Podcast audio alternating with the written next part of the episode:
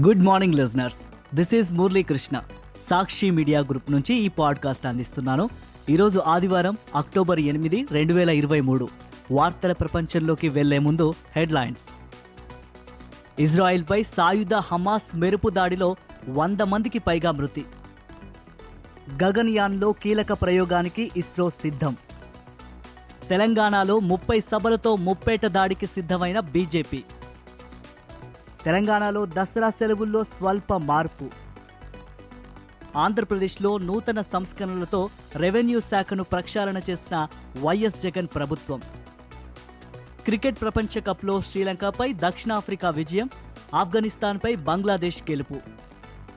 Asia క్రీడల్లో భారత్ అత్యుత్తమ ప్రదర్శన నమోదు. ఇజ్రాయిల్పై సాయుధ హమాస్ గ్రూపు మెరుపు దాడికి దిగింది. కేవలం ఇరవై నిమిషాల్లో ఐదు వేల రాకెట్లను ప్రయోగించింది. ఈ దాడిలో వంద మందికి పైగా మరణించారు. వెయ్యి మందికి పైగా గాయపడ్డారు.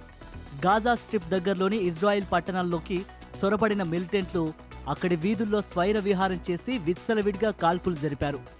దీంతో గాజా సిటీపై ఇజ్రాయెల్ ప్రతిదాడికి దిగింది. రెట్టింపు ప్రతీకారం తప్పదని ఇజ్రాయెల్ ప్రధాని బెంజమిన్ నేతన్యాహు ప్రకటించారు. ఇజ్రాయెల్ ప్రతిదాడిలో గాజాలో ఇప్పటికే రెండు వందల మందికి పైగా మరణించినట్టు రెండు వేల మంది దాకా గాయపడ్డట్టు పాలస్తీనా ఆరోగ్య శాఖ చెబుతోంది.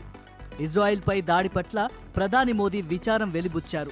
ఏ విపత్కర పరిస్థితుల్లో ఆ దేశానికి అండగా ఉంటామని ప్రకటించారు. ఉద్రిక్తతల నేపథ్యంలో ఇజ్రాయెల్లోని భారతీయులు జాగ్రత్తగా ఉండాలని మోదీ సర్కార్ అడ్వైజరీ జారీ చేసింది.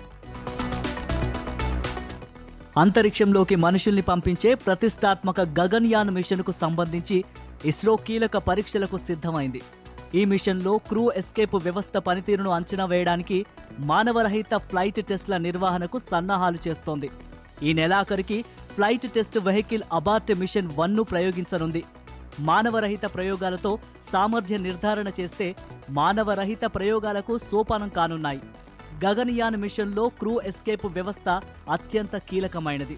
క్రూ మాడ్యూల్ క్రూ ఎస్కేప్ వ్యవస్థలతో కూడిన పేలోడ్లను రాకెట్ సాయంతో నింగిలోకి ప్రయోగిస్తారు. తిరిగి వచ్చినప్పుడు భూమికి పదిహేడు కిలోమీటర్ల ఎత్తులో వ్యోమనౌక నుంచి క్రూ మాడ్యూల్ వెడిపోతుంది. అక్కడి నుంచి వ్యోమగాములు పారాషూట్ల సహాయంతో శ్రీహరికోటకు పది కిలోమీటర్ల దూరంలో బంగాళాఖాతం తీరంలో దిగేలా ఏర్పాట్లు చేశారు. తెలంగాణ అసెంబ్లీ ఎన్నికలను ప్రతిష్టాత్మకంగా తీసుకున్న బీజేపీ అగ్రనాయకత్వం వరుసగా బహిరంగ సభలతో ప్రచార దండయాత్రకు సిద్ధమవుతోంది. ఈ నెలలోనే పార్టీ అగ్రనేతలు అమిత్ షా జేపీ నడ్డా రాజ్నాథ్ గడ్కరీలతో పాటు బీజేపీ రాష్ట్రాల సీఎంలు యోగి ఆదిత్యనాథ్ తదితరులతో ఉమ్మడి జిల్లాల్లో బహిరంగ సభలను నిర్వహించాలని బీజేపీ నిర్ణయించింది. ఎన్నికల స్కెడ్యూల్ వెలువడ్డాక కనీసం రోజుకొక అగ్రనేత సభ ఉండేలా ప్రణాళికను సిద్ధం చేస్తోంది. అగ్రనేతలతో ముప్పై సభలు జరగనున్నాయి. కేంద్ర మంత్రులు బీజేపీ పాలిత రాష్ట్రాల సీఎంలు ఇతర ముఖ్య నేతల సభలు మరో ముప్పై నిర్వహించాలని మొత్తంగా అరవై సభలు చేపట్టాలని బీజేపీ నిర్ణయించింది. బీజేపీ అభ్యర్థుల ఖరారుకు సంబంధించి కసరత్తు వేగంగా సాగుతోంది. తెలంగాణలో దసరా పండుగ సెలవుల్లో స్వల్ప మార్పులు చోటు చేసుకున్నాయి. ఈ నెల ఇరవై నాలుగు ఇరవై ఐదవ తేదీలను ప్రభుత్వ సెలవులుగా రాష్ట్ర ప్రభుత్వం ఇదివరకు ప్రకటించగా ఇప్పుడు ఆ తేదీలను ఒక రోజుకు ముందుకు జరిపింది. ఈ నెల ఇరవై మూడవ తేదీన విజయదశమి పండుగ సెలవుగా ప్రకటించిన రాష్ట్ర ప్రభుత్వం ఇరవై నాలుగున పండుగ తదుపరి సెలవుగా పేర్కొంది. ఈ మేరకు రాష్ట్ర ప్రభుత్వ ప్రధాన కార్యదర్శి శాంతికుమారి శనివారం ఉత్తర్వులు జారీ చేశారు. ఆంధ్రప్రదేశ్లో నూతన సంస్కరణలతో వైఎస్ జగన్ ప్రభుత్వం రెవెన్యూ శాఖలో ప్రక్షాళనకు శ్రీకారం చుట్టింది. భూ వివాదాలకు చెక్ పెడుతూ రీసర్వే చేపట్టింది.